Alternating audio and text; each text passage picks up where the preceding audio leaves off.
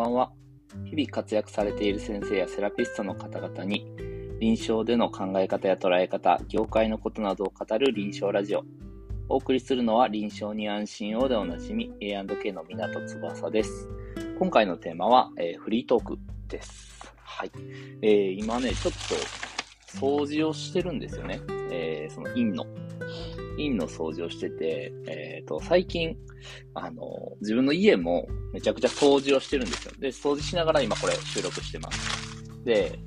その掃除なんですけど、あの、めちゃくちゃいいんですよね。なんか、えー、本当はね、もういいんだから、えっ、ー、と、まあ、院長がやってくれりゃいいのにって最初は思ってたんですけど、なんかね、自分の家を綺麗にしていって、で、本当に綺麗になったら、なんかすごく心が現れるというか、なんかね、あの、掃除って多分、人に任せるもんじゃないなというか、やりたい人がやればいいんだと思ってる、思うようになったんですよね。で、あの、掃除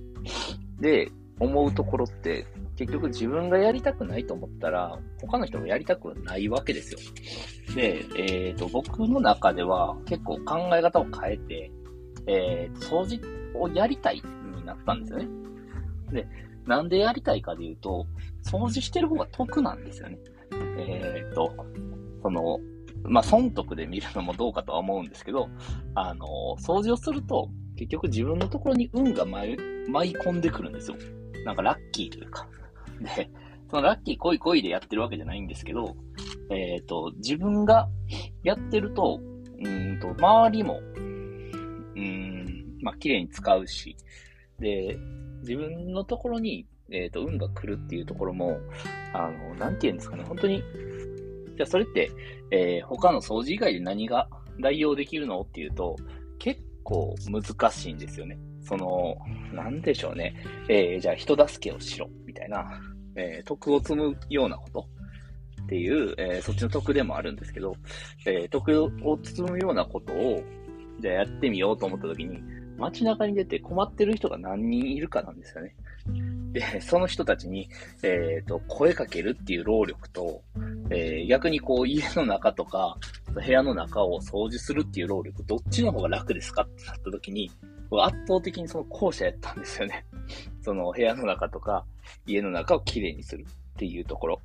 それって別にまあ、極端な話こうやってラジオを撮りながらでもできるし、えっ、ー、とまあ、何も喋らずやってる時とか、まあ、YouTube で適当な動画見見ながら、流しながら、えっ、ー、と、やってる時もあるんですけど、結構、えー、無音の状態とか、うん、集中できるような音楽とかでやると、なんか、なんかの、えっ、ー、と、研究で 言ってるのはもう適当ですね、その辺。えー、適当なんですけど、あの、なんかの研究で言ってたんですけど、掃除中ってちゃんとこう脳波が瞑想中と同じような感じになってると。というか、まあ、単純作業ですよね。えー、まあ、レセットとかってちょっとまあ、複雑な作業だったりもするんですけど、あの、そんなんじゃなくて、えー、じゃあ、内職とかですかね。えー、単純作業をやってる時って結構その集中、集中っていうか、あの、瞑想中と同じ感じになってると。で、もう本当に同じことばっか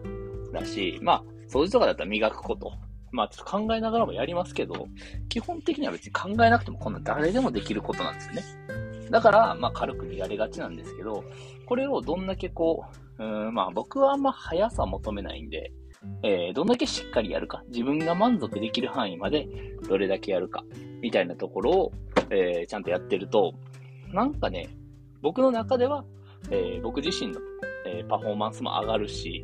で、頭の中がすごい整理されるんですよね。まあ、それは瞑想中と同じ話なんですけど、えー、なんだったらこの瞑想よりも、えっ、と、コスパいいというか、瞑想中ってその、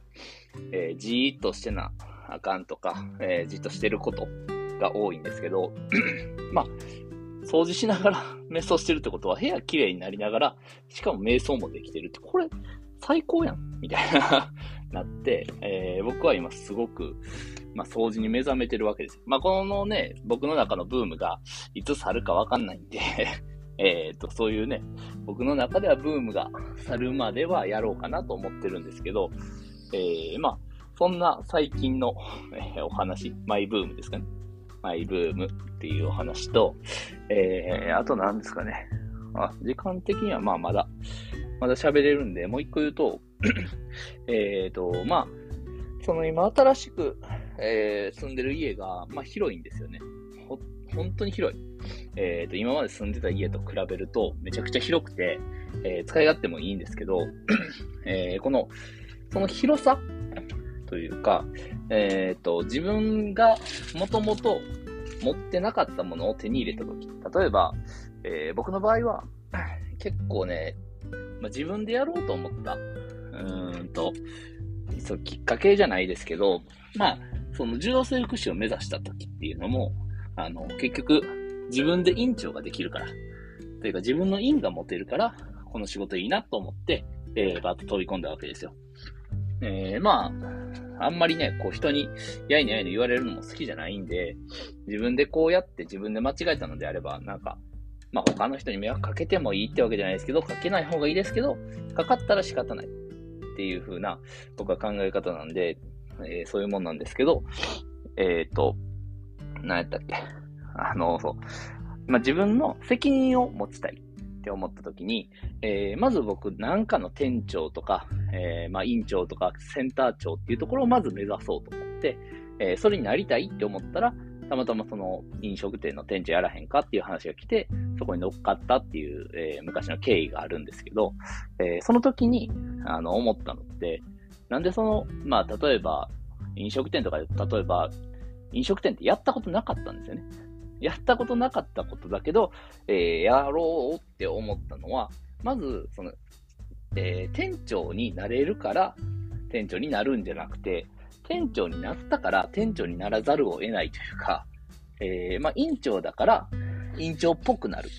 だから、役職が人を作るっていう言葉が、僕の中には結構残ってて、これ専門学校の時に、えっ、ー、と、まあ、同級生というか、えー、まあ、同級生で年上の方だったんですけど、その方が言っておられて、ああ、なるほどなってめちゃくちゃ思って、それをこう、まあ、バネにじゃないですけど、こう、指標にして、えー、自分も、あの、まあ、全然そんな店長とか院長っていう柄じゃないし、まだそんなレベルには達してないって分かりながら、そういう役職に立ったと。で、そうすると、やっぱりそれっぽくなってくるんですよ。なんか、えー、考え方とか、まあ、常々ね、こう、店長やったら店長に求められてることっていうのが、なんか、えー、日々マイナスを生んだりはするわけですよ。えー、店長なのにちゃんとしようっていう、自分の中でこう、啓蒙したりとかっていうのがあって、で、それで、だんだんと自分の中で、えー、まあ、店長というのが出来上がっていって、で、店長を、まあ、結局院長に切り替えれば、それで、あの、院はちゃんと整うとまあ、結局店の長なので、あの、そこが僕の中で大きな土台となって、えー、ちゃんと安定して経営が今できているという状態なんですよね。で、それってすごく本当に僕の中では大きくて、うん、なんか、できるからやるっていうのも大事なんですけど、まずはできなくてもやってみるっていうところ。えー、最初、うん、自分がやったことあるからやるっていうんじゃなくて、やったことないけど、えー、やってみるとか、えー、こうやったらできるっていう考えを持った上で、えー、実行してみると。でそうすると、結局、それでできないんだったら、あの、自分のやり方とか、今の自分の考え方ではできないんだっていうのがわかるわけで、そこがわかれば、まずは、まあ、一歩目ですよね、それが。今のままじゃダメだって